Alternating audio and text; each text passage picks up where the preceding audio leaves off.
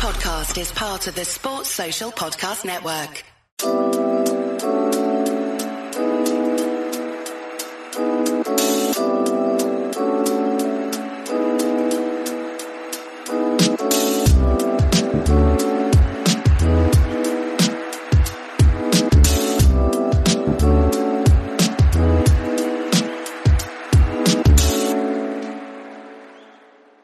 Welcome back to that Chelsea podcast where Chelsea have got their first win of the Mauricio Pochettino era.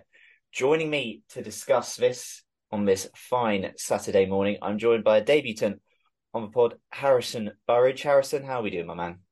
I'm all good. Yourself? Yeah, I'm not bad. I'm not bad. It's always nice when when Chelsea get a win. The mood is always a lot happier. As always do guests, I get them to give themselves a plug. So Harrison, tell people where they can find you and all your work.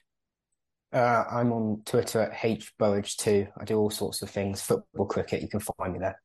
Lovely stuff. Harrison's links will be in the description below. Right, as I said, Chelsea played Luton Town. The first time the two had met in the first division, that is, since the 28th of December 1991, when Queen's Bohemian Rhapsody was number one in the charts. A lot has changed since then. Thiago Silva was also the only player alive in the Chelsea squad when Chelsea last played Luton in the first division. It has been a long time coming, this Premier League fixture. Um, Harrison, 3 0 Chelsea win.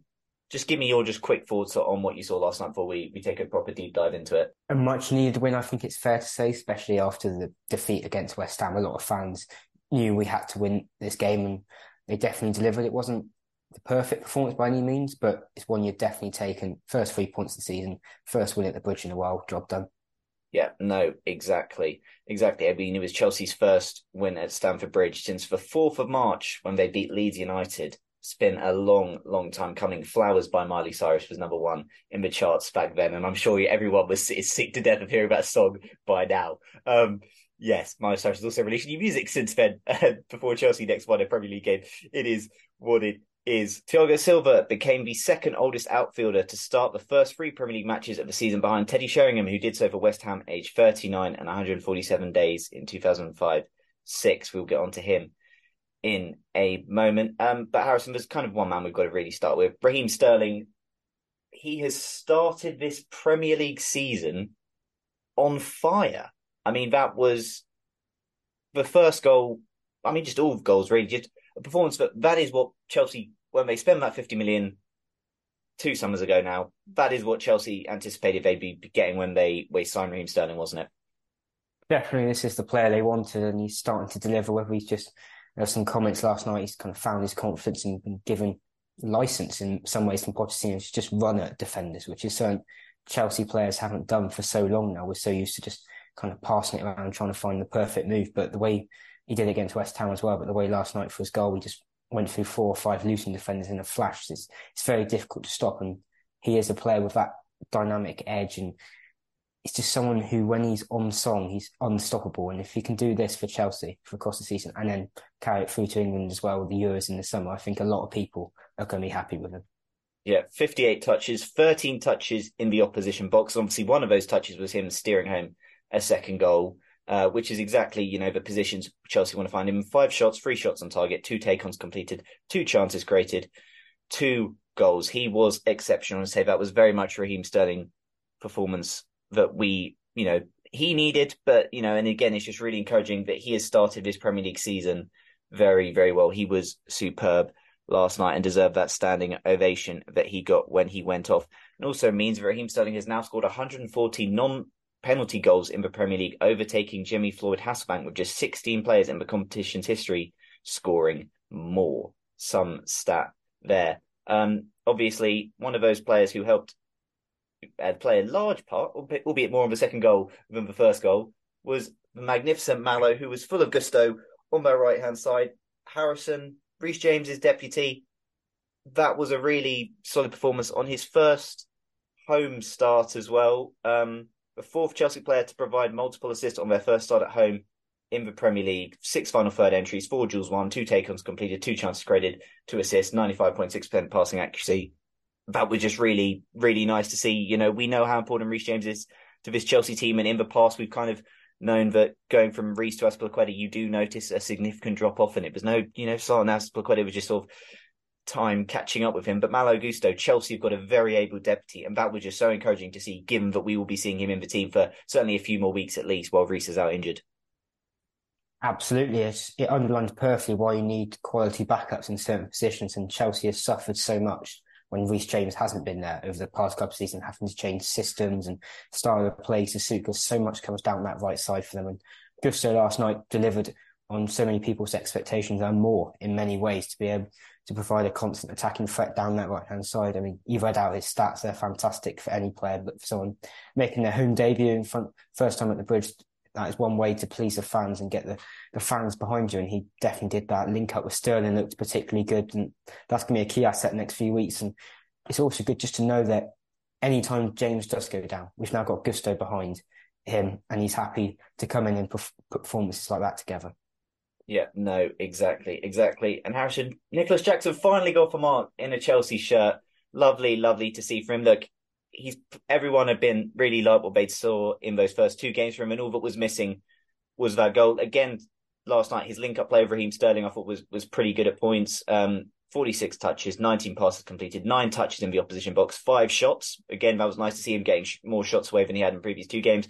Winning possession five times, three shots on target, two takeovers completed, two chances created, and gets that goal. And it's just really, you know, sort of nice, just sort of link up there. Enzo Fernandez with a lovely bit of skill sort of a pre-assist before laying off to Sterling, who puts a cross in the box. And there's Jackson. And you kind of just want your striker, right? That's what you want your striker, just getting on the end of those crosses, tap ins inside the box. His first Chelsea goal. Just, you know, nice to get that one off the back. As encouraging as those performances have been in the first two games, he's a striker. You do want goals, and hopefully this is this is the first of many for him. But that was just really nice seeing him. That sort of just in the end sort of capped off a, a really successful evening.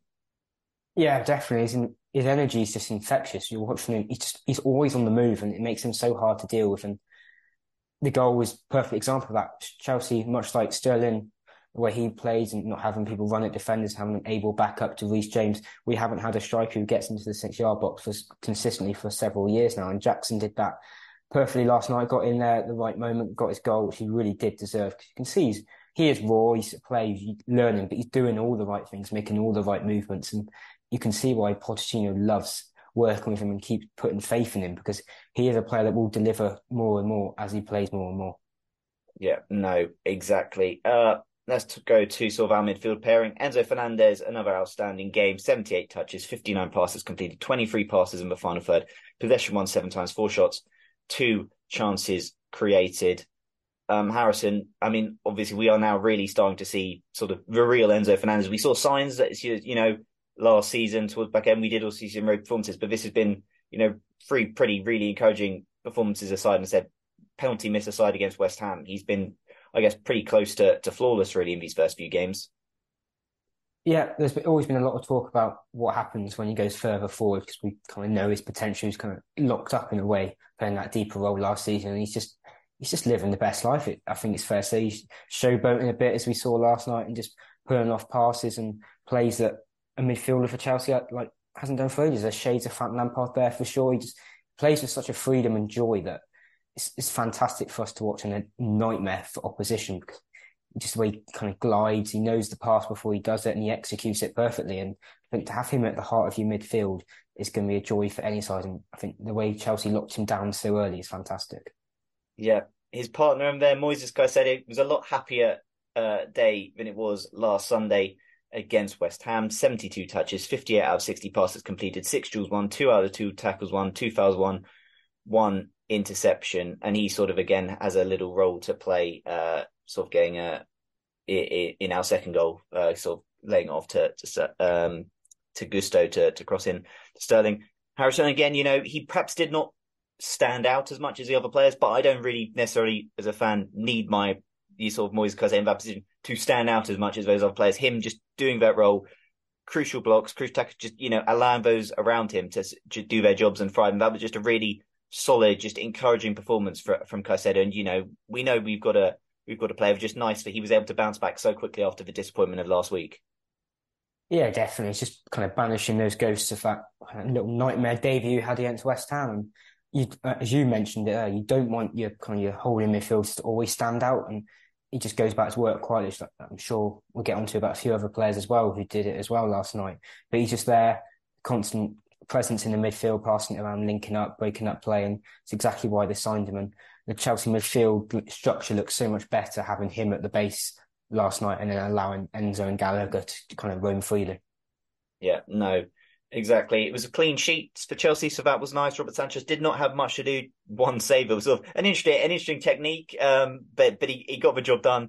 It was, it was a clean sheet, uh, so it was nice. You know, I thought about back three or more sort of back two, and then Cole at fullback really that, but that centre back pairings, you know, worked really well. I mean, Harris, I will go on to, to our silver and disaster, but Levi Colwill, I know they'll be talking, you know, and we'll probably get onto it maybe when we get onto questions about while we're playing Chilwell, uh, where we are. But Levi Colwill, defensively solid, aside from being one time when he sort of got got turned in, the box, but thankfully didn't give away a penalty. But also, what's wonderful about Levi is I just find notice his his passage is down the channels because there's a moment again in that first half he plays one sort of down the channel. Jackson gets it, plays it to Chilwell, who just lays it off for Enzo, who just you know it's unfortunately sort of left foot and he skies over. That could you know very simple move started by Colwill, but could easily have resulted in Chelsea uh, taking the lead sort of earlier than they did. But again, three games in, I mean, you know, not sure necessarily that we want to we want to be seeing him at left back all the time, but he is he is certainly doing doing a job and showing you know his quality in this Chelsea side. He's taken to it like a duck to water in many ways, and how I think a lot of fans thought he would, and it's impressive. He's doing it outside of his natural position per se. you wouldn't put him as a left back normally, but he's he's often a threat going forward, and as you kind of mentioned, he is being caught out every now and then going back because just maybe not used to being in that position, but he's able to recover and put in solid challenges elsewhere. And to have that kind of young presence, someone who you know is going to be in the team for a long time at the back, is massive for Chelsea. And he brings his leadership and calmness he brings as well. You can kind of just sense he's comfortable in what he's doing because undoubtedly the loan moves he's had being at Brighton last year, Huddersfield the year before has helped massively. And a big credit to like the Chelsea academy and structure to be able to build him up in this way so he can just come straight into the first team and look like a natural who's played 100 games. Yeah, no, indeed. Indeed. Thiago Silva, solid at back. Axel Disasi, fairly solid over back as well. Conor Gallagher, again, sort of in a sort of further, slightly more forward role than we've seen in the first two games. And again, you know, was lively again, linking up at points quite nicely with, with fellow attacking players. It was just really encouraging performance. And it was just one of those where no, you felt no Chelsea player really dropped anything less than a seven out of 10. And there were a lot, and obviously in the cases of, of Sterling, uh, uh, you know, and Jackson uh, and Gusto, a lot of players performing higher. And look, just on Sterling, there's a graphic, for sort of Skype up. And again, his numbers basically in all departments are basically just double what they were last season. His shot conversion is up from 14% to 33% this season. Possession one, he's winning 7.9 times per 90 compared to 3.1 last season winning more than twice is double his duels, 9.5 this season compared to 4.4 last season. More successful dribbles, which is obviously what, you know, we, he's capable of. And we kind of see that, that come into play for that brilliant solo slaloming effort for the first goal, 4.2 to 1.9 from last season. And his touches apparently 95 this season per 90 compared to 48 last season. So again, getting more involved in the game as well. I mean, Chelsea had, hadn't scored more than Chelsea hadn't scored three goals in a Premier League game since they beat Wolves on the 8th of October 2022. And it was just nice that Chelsea was scoring goals. Chelsea had only scored twice, two goals in a Premier League game twice in 2023, and they were two draws against Everton and Nottingham Forest. And we did kind of see there was a shaky period after Chilwell missed that chance for maybe 15 minutes where you thought maybe Luton would get into it. They never really put us under a siege and there was never like huge immediate threat. But I guess it was just given where Chelsea are, we'd not won a game for a while. There were nerves, but it just seemed as soon as we got that second goal, we just really settled down and the confidence flowed. And in the end, we won 3 0. Chances to make it make it uh, four or five later on. That was just nice to see. And hopefully, just getting that first win for players who, you know, group players who've not won many Premier League games together. Just hopefully nice. This can hopefully be the start, a nice building block with some, you know, in, in Commons kinder fixtures. Come on, hopefully this can just be the start of, of Chelsea sort of going on some sort of run yeah, it's, it's very easy to forget in so many ways the run kind of Chelsea have been on when we're watching this side. It's it's completely different to the sides we watched last year. so much more energy, players on the move, passing one twos all over the place, and that's really positive to see. But like with anything you kind of mentioned there, you want to get your, that first win. That first win is massive for any side to get in any season, and they've got that now. And you mentioned it's a nice, it's a favourable run of games to have. By no means easy, but it's one they will target to pick up a lot of points from, and they can put themselves into good position going into like the winter months when normally there seems to be a traditional slump, which hopefully doesn't happen this year. But for them, a big, big positive to get that win. They really did need it last night.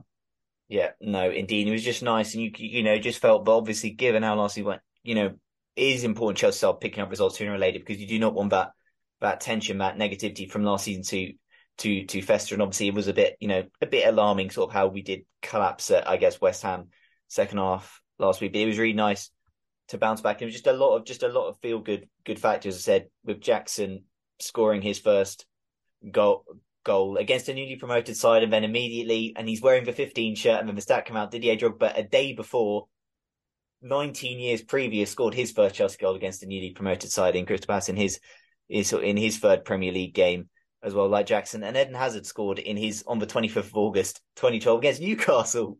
And I believe, I'm pretty sure that was Chelsea's third game of the season as well. So just a nice little parallel omen. And if Jackson could go on to have a career similar to, to, to Drogba, or, or Hazard will be will be very very happy there. So no, it was just a really nice positive performance last night, and it, it just left you feeling good about life. And it, it's nice about it's that Friday night game. It means you can sort of go into the weekend just enjoying the rest of the Premier League games. You don't have to moan or let this result fester. You can just enjoy this and enjoy watching the other Premier League games that are on offer. So yeah, it, it was just nice. And look, there's a chance to build. You know, they've now got a nice sort of little. I've been playing Friday night. There's now sort of eight days till till the the Forest game um, on the weekend. Obviously, there's a Carabao Cup action midweek, um, which I guess we'll just we'll just do like a little preview now. Harrison, obviously, we looking at that Chelsea bench. It was quite clear to see Chelsea are depleted with injuries. We'll just do like a quick, I guess, roughish team. Again, it's quite tough to know because who will be available. But if we would just do a quick team for Wimbledon, I'm going to say, given that he should be announced very soon, that uh, Petrovic, I'm not going to try and pronounce his first name, for for goalkeeper from New England Revolution. I'm imagining, seeing as we're going to, you know, hearing that he's going to be challenging Sanchez for a spot, I'd imagine if available, we can throw Petrovic into starting goal. Would you say? Yeah, definitely. Because I think there's a big factor in the way we look at this team as well. The development side of uh, the Papa John's game on the Tuesday night and we play on the Wednesday night, so it's going to be a little bit difficult of kind of managing players, and we might not see some of the young players we want to. But I think Petrovic, if he is available and registered in time, and Pochettino is happy, he slot straight in. Yep. I mean, obviously, I'd like, hopefully, Lesley Ugochukwu, I would like to imagine we see him. And just to point on him, Harrison, he's had two cameos off the bench. They've not had to be the longest cameos, but he's just looked so calm, so assured, and he just looks like a player that, you know, hopefully can stick around this season. You feel Poch, you know, can certainly will find find a role for him because he's just looked so at ease in these two games. And I guess it does help that he's had that sort of experience playing a decent amount of football for Rennes already. But he just sort of one of these players, sort of out of all the signs made this summer, one of the perhaps less glamorous ones, one of the ones we ever talked maybe he would go go on loan, etc. But you know, just he's just looked really, really solid in the, these two games. You know, I don't want to get too carried away because it's sort of two cameo appearances, but he's one player who's looked really solid. It'd be nice to see him sort of get that first start midweek, wouldn't it? Yeah, similar to Colwill in many ways. He's just come and settled in straight away without any fuss, really. And it's it was not one because many, as soon as he came, many were saying like, well, he's going on loan, maybe to Strasbourg or somewhere else. But Pochettino's kept him around, whether he likes what he sees in him. Many people are saying his height is a big advantage. There's not something Chelsea have abundance in the midfield at the moment. He brings that. He's just someone who, as you mentioned, he's played so much first team football already that he could just fit right in and be a perfect deputy to the players Chelsea have in midfield. And minutes won't be as common as they like. Maybe that's why I'm sure we'll get onto him. Someone like Santos has gone out on loan with the likes of Caicedo and Lavia coming in in that position. But Ugochukwu has he's come in, he's looked calm. He deserves a first start at the weekend. I think, oh, sorry, in midweek, it's fair to say, and it'd be a perfect game for him to start because Wimbledon will they will come at us. They it's a cup game, they'd be up for it they got a big chance to get a scalp at Stamford Bridge, but you'd favour Chelsea in that game. Yeah, absolutely, absolutely. Um, I don't, you know, again, this this question could say we don't, you know, there are injuries, and you'd say you'd hope that if Mykhailo Mudryk was fit, you'd say start him in that game. We don't know yet. We just know he was out for for the Luton game. Again, Noni Madueke was on bench. You'd kind of go, that's a decent chance, give him a start in that game. I guess up front, there's the, there's the idea: do you just continue Jackson, give him that confidence, or do you get, you know, what I probably do, start Mason Burstow and then, you know, have Jackson on bench and if Jackson can come on, maybe get a goal late on there. Um, obviously Ian Maatsen came off bench again. I think that'd be a nice opportunity to see him get that start midweek. I mean, with Ian Maatsen, Harrison, I guess it is interesting where where we, where we actually playing because there is also Marc Cucurella sitting on bench who's been an unused sub in three games. And look, if he, you kind of think for his sake that he can get a move this window, whether it be on loan or or permanent. But if not, then you kind of be thinking, well, Cucurella's probably got to get a start midweek, whether that's sort of, you know, sort of in that left back role where where we sort of seen Levi play, or if it's where where Chile's playing, or wherever, you probably say more of a, a lead role. In which case, you, would you like to see Maatsen sort of in the Chile role to see what we can maybe see going forward? Because you know, of all the positives about Chelsea, the Ben Chilwell sort of role, sort of on the left, sort of in that almost left mid left wing, wing has been one that's perhaps not been as effective as as people would like. Would you like to see Matt Martin Merrill? Would you like to maybe see him even sort of you know almost sort of in the Conor role that we we saw you know him him come on for in the or you know replace um Carney role where he came on in the Liverpool game. Where would you like to sort of see Ian Maatsen play midweek? It's a difficult one in many ways because obviously he had so much success for Burnley last season playing as an orthodox left back, but then he's come in to Chelsea and played a lot in pre-season and Pochettino's put him further forward, almost in the role Chilwell's been playing. I think it's fair to say the last few games. So I think it's almost natural he will, if you imagine Pochettino sticks with a similar system throughout the night, probably Cucurella will slot into the role Colwill has been doing. It's inevitable here gets some minutes, and then Maatsen will go to Chilwell, I think, because I think it's probably a position that suits him best. He loves to get forward. He offers so much going forward. He's similar to Sterling, the way he's dynamic on the ball. He, he's creative, and a lot of people have been asking him to play further forward in previous games, and he hasn't. There would be a perfect opportunity for same way of like Ugochukwu as well. That first game, not as much pressure as a Premier League game, not as much spotlight. It'd be a perfect one to come in and get some decent minutes under his belt. Yeah, I know Pochettino has kind of said Lavia won't be involved for a few weeks, and again, obviously he knows his preseason state, his fitness state a lot better than me. It is one of those. If if it was possible, I would quite like to see Lavia start this game. Again, not sure how possible it is. We will kind of see there, and I guess obviously you know centre back. There's no need for Thiago Silva to play this game. Bashir Humphreys on bench last night and Harrison, we did see him, you know, he's I he's one appearance in the FA Cup last year, I believe it was against Man City, went out on loan. Then uh, who knows what happened with him the rest of the window. But this would be, if he's in your squad right now, there's pretty much no excuses not to play Bashir Humphreys midweek, right? Yeah, same as Mason Burst as well. You you mentioned a moment ago as well. They're two young players, another kind of products of the academy and testament to the work that's come through there. They look natural when their opponents everyone given faith by Pochettino as well. Um, Humphrey's been on the bench all the time, and then Bursa, he's had a couple of appearances off the bench now. He was trusted Sunday to come off the bench when they, Chelsea needed a goal, and it didn't happen. But he is given that faith by Pochettino, and that's what you like to see. And kind of it's testament to how Pochettino does love working with young players and how he believes in them and sees them as equal to their experienced counterparts. And they're two players, especially Humphreys, you'd expect to start in midweek, and you'd be really annoyed if they don't, because this is the perfect game in many ways for them to get to give them that first team experience. So if they are needed, if more injuries happen or other things happen in future weeks, they can just slot straight in.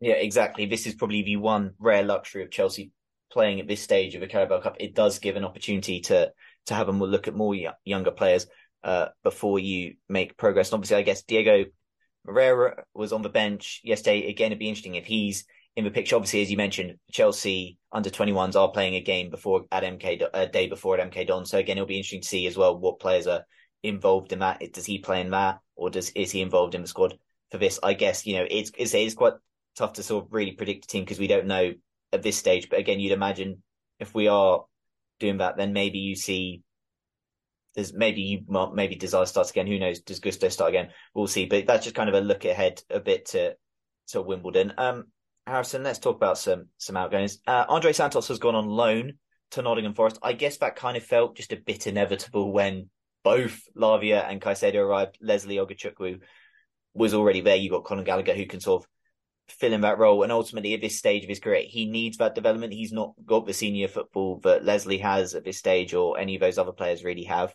Um, he goes to Nottingham Forest. Just what are your thoughts on move? Because I certainly think, look at it, there are a lot of, you know, understand there's a lot of pros and cons to this move. I do not have the same.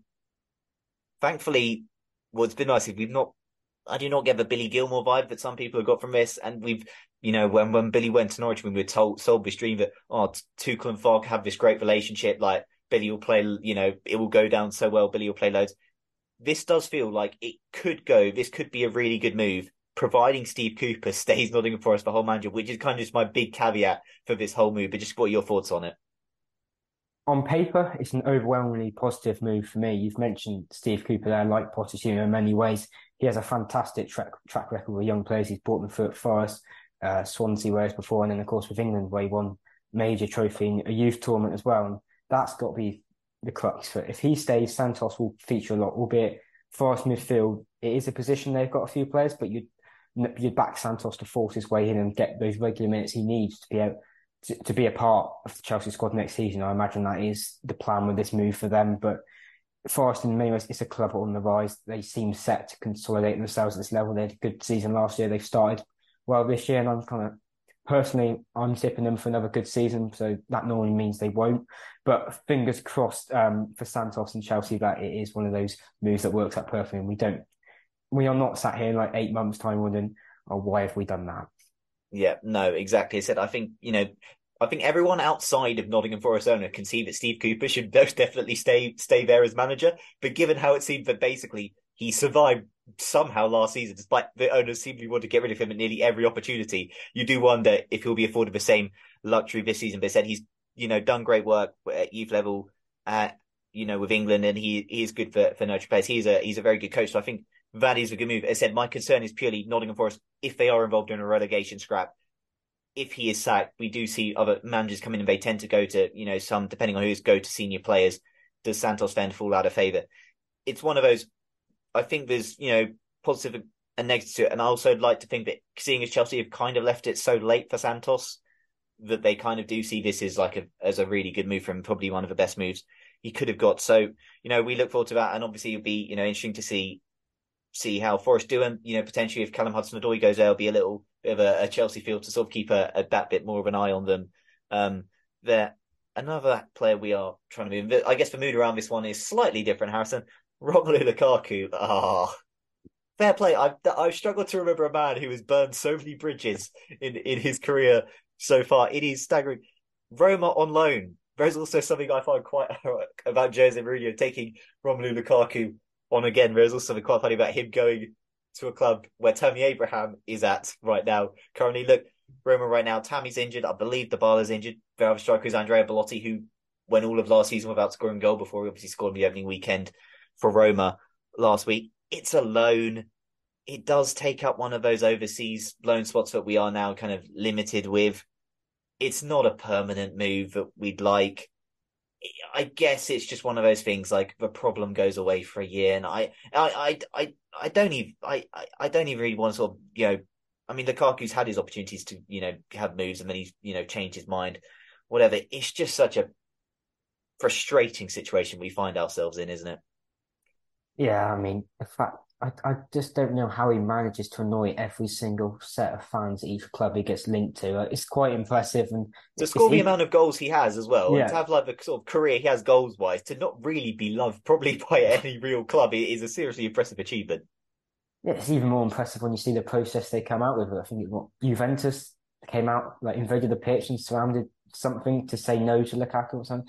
It's just weird, but in in many ways, I just want him out of the club any way possible this season. The last thing you want is him just kind of lingering around the training ground because who knows what effects that can have. You don't, as you said, you, ideally you want him permanent because then it's just gone. It's someone else's problem. They can deal with it in the years to come. But so I, it is ironic in a way that it's Mourinho's club have come in for him and he is going to be replacing Tammy Abraham, who he replaced at Chelsea a couple of years back now. But it just it does feel like we're just shifting the problem down the line to next yeah. summer because it's going to be another ordeal and a lot of time taken up to try and get him off out of the club, off our books, and you want him gone permanently. But if he can just go somewhere else this season, I think it's probably best for everyone.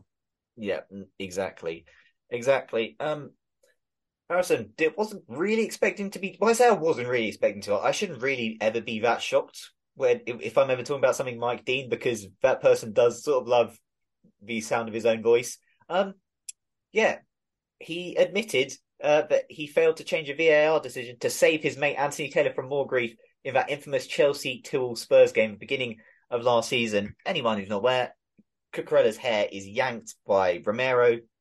That's kind of a red card defence. Um, Spurs, you know, score from the from a resulting corner. It's not Romero who scores, but the situation is vastly different if Spurs got ten men on pitch compared to eleven. And he just said, "I missed the stupid hair pull at Chelsea versus Tottenham, which was pathetic from my point of view. It's one of them where I had, if I had my time again, what would I do? I'd send Anthony to the screen. I didn't want to send him up because he is a mate as well as a referee. And I didn't want any more grief than he already had.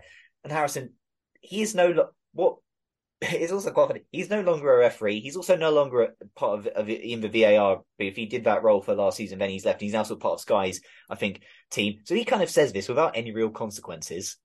He also then dubs basically and confirms basically all outside suspicions of you know it the referee and PGMOL being like an old boys club. And just when you hear referees of all these like going, you know, really trying to get sympathy from fans, explaining how tough a job they have, how unfair the abuse they receive is. Mike Dean has done them absolutely no favors in confirming a lot of fans' suspicions in saying that, yeah, actually, they look out for themselves. They don't really do their job. And all this has done by doing this is it allows cheating to go place. It allows corruption to place. And on a minor point, and who knows what difference is made, it potentially has a huge impact on the way Chelsea season goes and Thomas Tuchel's Chelsea career because five games after this, he's sacked. And if Chelsea, I, I, know it's small margins, and given how Chelsea are playing this season, I, am not going to say Thomas Tuchel would still be here or things would have drastically improved.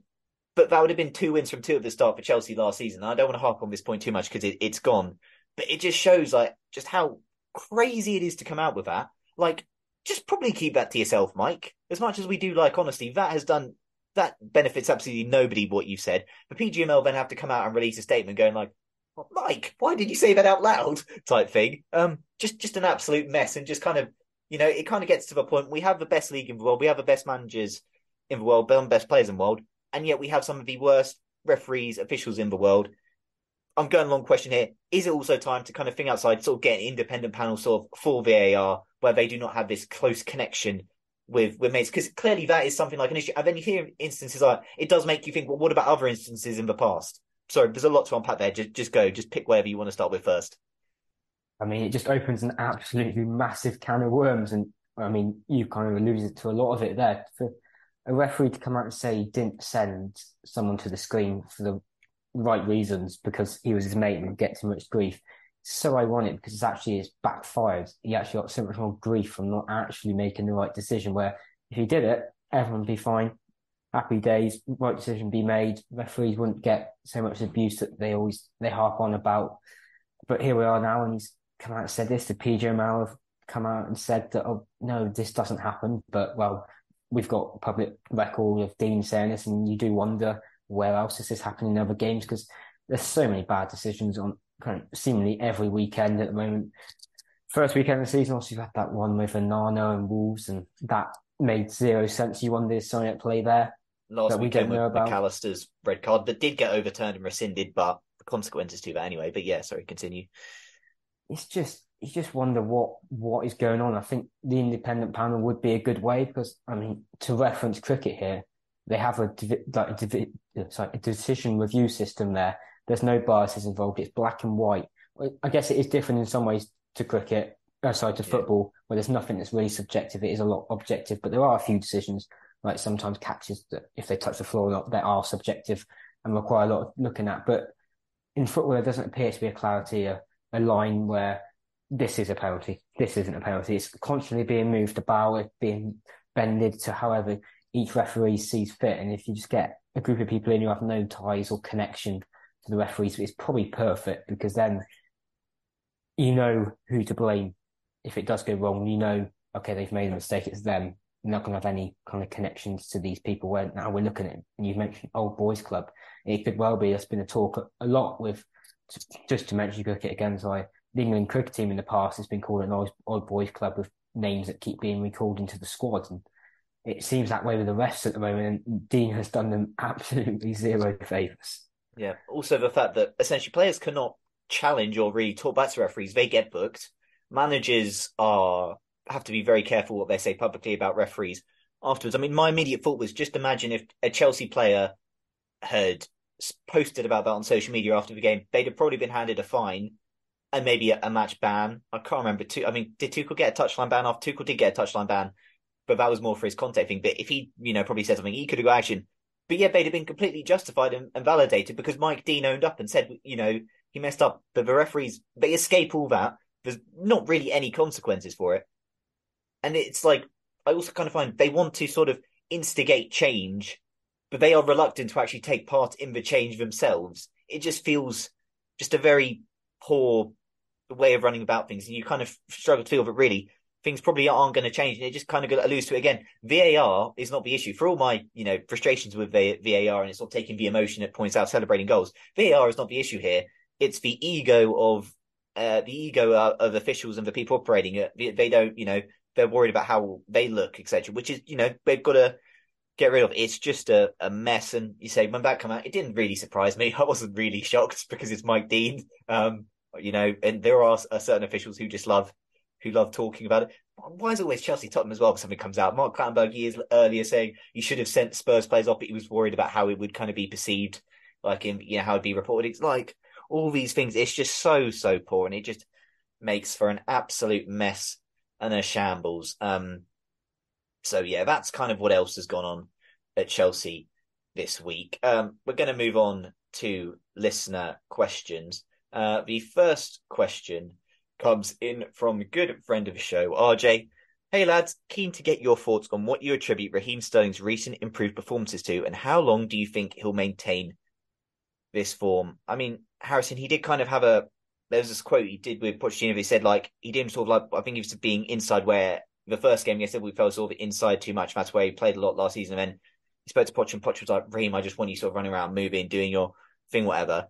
Um, what do you is it? I mean, it does feel simply said it does feel that it's Poch, right? And and Raheem Sterling as well. He did say he sort of rediscovered or you know, re you know, he is loving his his football. I guess also like it does help when you've got perhaps stability behind him as well. I think that you know probably helps a lot a player. Just what what are your thoughts? What do you what do you put Raheem Sterling's in recent improved performances down to, and how long do you think this can last for? I think he came out as well and said he kind of changed his diet and how he kind of works about things. I think that can undoubtedly be a massive asset to why he has improved so much. And Pochettino factors in Liverpool too. Kind of two go hand in hand. He, a new team, a new team with a lot of confidence, and that confidence is shining through with him. I alluded to earlier, but in terms of how long it lasts, well, you just want it to last forever, really. I mean, Chelsea fans will want this every game for the rest of the season and into next season, but you'd hope it just it just keeps going. I I can't really put a time on these things because it could Sterling could go back to his self from last season at any point if he had maybe an injury could completely ruin him. Who knows? But you just hope it's it goes on as long as it can. Yeah, no, exactly, RJ. Yeah, I, you know, I don't want to think about you know immediately after a good performance how long he will maintain. I just want to think this is our the norm we're going to see from Raheem Sterling moving forward. And yeah, certainly to him, you know, again, it's been really nice his link up with with Jackson. I, that probably helps him as well, playing like with a you know again something actually playing with a striker, a recognised sort of proper sort of striker number nine there helps. And again, when Reece is about having someone like Gusto as well who can get forward, it's just it just helps him that he is probably you know we have surrounded him maybe with more stability or maybe a better base to build from, and also just you know some maybe some better players as well to help him help him with that. And it just all you know factors into one. And yeah, it's just really encouraging to see from him. So I mean, that was I think undoubtedly his best performance in a Chelsea shirt, and we are seeing his best performances in a Chelsea shirt this season. And just hopefully they can continue because it mean Chelsea are good, and you still feel that this Chelsea side at points does lack goals, so it's important that Raheem Sterling keeps this up. Uh, next question comes in from Dean Mears. Jackson, is he going to come amazing this season? Have we got to wait, or do we need another striker? I mean, now Harrison, we were Pochettino did say after the game that he's not looking, know, after an out and out striker, but he would like maybe someone who can play across all the front line. You know, there's been talks, there's been links to to Rayan Cherki, uh, Barcola from Lyon. Obviously, you'd think only one of those two would leave a window. And given with this talk, I think PSG and uh, maybe City were linked with Barcola as well. You know, Chelsea might have to act fast if they want to get one of them. There were Brennan Johnson links from Nottingham Forest, which I'll be brutally honest, did not infuse me loads. Um, but on Jackson, is he going to come amazing this season? Have we got to wait time? Do we need another strike? There's a lot of questions there. We'll go with Jack is he going to come amazing season? I mean, I feel that's too early. I think we've got we have got to wait time and be patient. But I mean, I kind of view it as if he can sort of replicate something similar to what Tammy Abraham did in his you know 1920 season. If he can get something like 15 goals in the Premier League or whatever, if he can get you know something like that, that would be a pretty successful return in his first season. I think. Um, just your thoughts. Do we do we need another striker? Do we you know what what what do we need? I think having a player that can play across all positions in the front line is probably perfect because Jackson's a player that's only going to get better the more he plays, and I think there's no point trying to kind of block that progress at the moment. Because I mean, I touched on it. Uh, is raving about him; he loves him. So I, I find it hard to try and put someone in who's maybe better experienced, better position right now in front of him, and limit those, get that game time because he has already shown great connection with several Chelsea players, getting in the right positions, making the right movements, having the right intentions, and it's just going to about execution now and polishing those raw raw bits of his game. Blocking him with someone would be silly, especially with kind of Chelsea's ambitions this year. You just, you'd think he's probably the perfect striker to get them where they need to this year, and hopefully by position next year they're back in Europe, and he will have progressed significantly and can turn into an even better player than what he is now. Yeah, obviously. I mean, if Dean, if Chelsea were to go out and just sign an out and out striker, which I don't think will, but if we were, I would also prefer it to sort of be a more senior striker because I'm looking at you've got Broja there as well. I don't really think it helps putting another young striker in the mix there. If we would have another, uh, if we could find a senior striker who was happy-ish to sort of have like a backup role every now and then, but could still perform, that'd be good. Like we will, we we kind of almost have like a jackpot in 1920 with Tammy Abraham and Olivier Giroud, where Olivier Giroud when Tammy sort of faded, was able to sort of come in sort of the back half of that season, help us sort of get over the line for for top four. Top four. If we were to maybe have something like that, wouldn't be opposed to it. But I think ultimately, uh, you know, with Jackson, it's been really encouraging. He's got his first goal. Hopefully the confidence will continue. Um, you know, I don't want to, you know, go crazy, but there is, you know, there is a lot to like about him. As I said, there will be frustrations. I think on the first episode of season, I'm kind of mentioned there'll be times he does little flicks and layoffs are a little bit frustrating. There's one last night kind of tried to flick off. It falls short, and it means Enzo ends up going into a player and getting booked. Again, that's not, you know, that's just like an unfortunate result of one of those flicks. These things happen. Just, you know, just be patient. I don't think we need to, you know, let's not go overboard after his first goal. But it's been a really encouraging first three games, and there's a lot to like about him. Just he's going to be a player that ultimately I think a lot of fans are going to find very easy to root for and support just because of how he conducts himself on pitch, how he goes about his football, how he plays. Um, so yeah, just just encouraging there, and we'll, we'll just see if Chelsea bring a, a final player in the you know f- to play across the forward line in the final weeks of the of a window. Next question comes in from Dano Burgess. We huffed and puffed and finally blew Luton away, but we really made hard work of it. At what point can we revert to the 4 2 3 1 of pre season versus the setup deployed at the moment? We knew Luton weren't going to come and do anything, so why continue to deploy to deploy the free at the back? So Dan, with a slightly more, I guess, negative question there, but I guess for very understandable frustrations seeing Chilwell sort of in their role. I mean, Dan, at the end of the day, it is basically four two three one v four two three one. It's just that you've got Chilwell on that role instead of Maatsen or Mudryk um, there, and you've got Mudryk injured really the only you know Madueke's not fit. So then, like right now, so realistically, who do you pick? It's probably between Chilly or Maatsen for that role. Um, I you know I get the frustration with it. I mean, Harrison it does you know if Nkunku was fit, maybe things would be different. It does make you a bit odd that one injury to Nkunku and everything sort of changes this drastically. But we do also know that Chelsea's strength has been there where wing backs or fullbacks go in the last few years. Levi Colwill, I mean, you said earlier, he's doing a fine job at left back. At what point would you like to sort of see the or sort of a more traditional four two three one? Would you like? Would you maybe just see?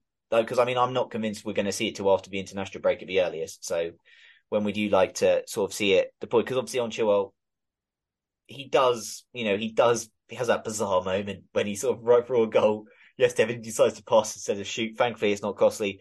But he has maybe been one of the weaker links in that role out of this team that's been playing well. Actually, I thought against Liverpool he was good. Against West Ham, less effective. And last night again had his moments. What point would you like to see us sort of go back to sort of the more default four two three one? And because if we do, then there will be questions. Because I mean, Levi Colwill, Levi, Levi Cole has done very well at left back. My logical solution is would be to shift him to left centre back, and then have put Chilwell left back. Then you've got a question of what do you do between Silva and Disasi um, albeit there might be a time when you know the time is to you know for Thiago Silva take a backward step. Again, I'm giving you a lot here. Just what would you, what you, what your thoughts? What would you like to, you know, what point can we revert to the four two three one of pre-season? I think it's just entirely dependent on when players come back from injury because it's it's it's very frustrating. It's eight or nine players out injured, I think, at the moment, undoubtedly it's going to have a massive effect. And I think Pochettino, in many ways, is just trying to make the best of the resources he has available at the moment and put them together in a team that suits his philosophy and works in the way he wants Chelsea to play. And it is frustrating to kind of see that diversion from pre-season because it was so positive. But then being the Nkunku injury hasn't helped. Mudryk not being ready or fit either hasn't helped as well. And there, there are a couple of players you expected to have played key roles in whatever um, system or formation Pochettino went with, and that hasn't hasn't happened because of those injuries. I think it's just a period where they're just trying to make use. Of this is why Pochettino is probably asking for a few more players to come in because he knows they are short and they are in many ways scraping a bit at the barrel in some positions and having to just put players where they don't fully suit. Chilwell's a perfect example. I think in many ways he mentioned baffling why he didn't shoot last night, but maybe he's kind of reminiscent of why he doesn't maybe suit that further forward role so much. But yeah, it's just it's all dependent on injuries. If they get back soon, recover well, Chelsea will be fine. Yeah, no, exactly, exactly. You know, I think it will be one of those said Madueke's clearly not fit to start at the moment, you know. So again, your really options are are fairly low, and then like I mean, I guess you could be brave. Do you know someone like a a Moreira in there, or if Callum Hudson-Odoi doesn't leave, do, does he then feature? Who knows? But it's it's one of those like I'm kind of I'm not going to be go too overboard and critical on it because it's not like there's stacks of options right now who could be playing that. And as I said, that get team against Liverpool in first week worked really well against Liverpool. You know, so it's only really last week where it sort of, you know, perhaps wasn't as effective. Men Luton a bit yesterday as well, but then in that time, you say Mudryk's not fit to, you know, fit. Um, Madueke's not fit to start, so it's it's tough. And really, it's been between him and him and Maatsen. So uh, who knows? And I guess Chua also does provide sort of that stability um, as well from our position. It's yeah, it's it's it's not ideal, and I don't think you know people are going to necessarily be the most infused by the lineups at the start. But you know, players are coming back. We've got to allow time to settle in, and who knows when maybe when Enzo and Caicedo are like fully settled in as well, that will help as well. We'll just you see, it's it's a small frustration of mine, but if but we still have played pretty well over the three games in spite of Chua being in that position, even if it does not necessarily get the best out of him. But you know, hopefully in time we can sort of see a more, you know, go back to where we were. Uh, final question comes in from Marsha. How many loan spots do we have left if Lukaku is loaned? If it's only one, who goes? Lesley or Washington? I mean, it's one over. I I think you'll find domestic wise, loans wise, but it's one overseas loan we've got left if if Rom goes. Um, look, I think Harrison's pretty obvious that Washington needs to go on. And he's basically barely played any senior football. If he can go on loan, whether that be on loan to to Strasbourg or sort of I think he is kind of a clearly obvious one because, as we mentioned, Lesley in his cameos has looked good, and in you know there should hope. I mean, albeit not much.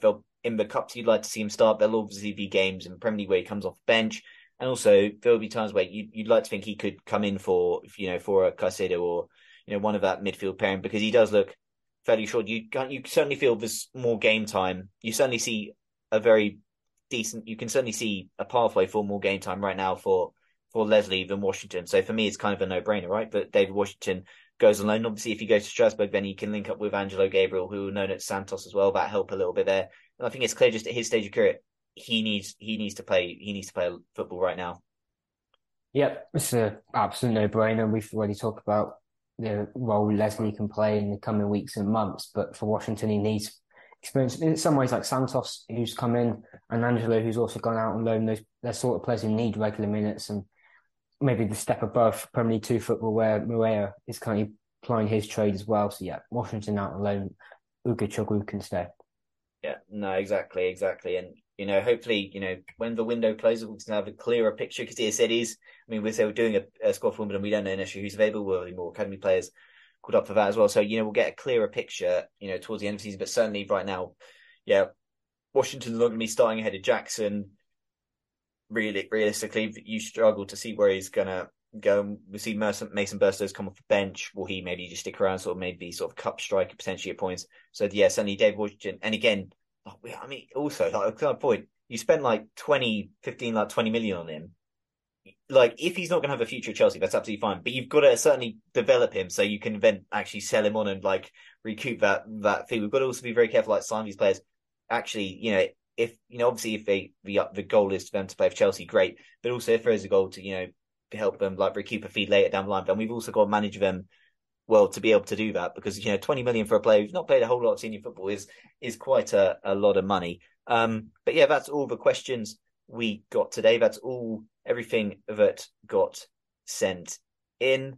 Um, got a lot covered in about 50, 55 minutes or so for you guys there. I want to thank Harrison for coming on his first appearance on pod. I'm sure we'll be getting him on again in the future. Harrison, before you go, give yourself one last plug where people can find you and all your stuff. Uh, I'm H Burridge2 on Twitter. You can find me there. But thank you for having me on. No worries. It was a pleasure. Said Harrison's links will be in the description to find him on Twitter. As for us, we're on Twitter, that Chelsea Pod, Instagram, that Chelsea Pod. We're on Threads. I know no one really uses it. Threads is there. Uh, we are, or you can email the show if you want to get in touch as well. I forgot to mention that last week. The link has been in the description. All three episodes so far. And that's that chelseapod at gmail.com. That's all lowercase. If you like your FPL, then the link to join our league is also in the description below. Um, I'm sure everyone was delighted, you know, seeing that four that four million pound option Malo Gusto uh, delivering that haul for everyone last night. Uh, but whenever I tweet put out any likes or reposts are very much appreciated. They go a long, long way. If you've enjoyed what you've heard, please leave a rating review. As said, we're on all usual podcast platform providers, Spotify, Apple, Google Podcasts, etc. Um, I hope you enjoyed the show. The first win of Mauricio Pochettino era. Hopefully, there's many more to come. Until the next episode, everybody keep blue flag flying high. Sports Social Podcast Network.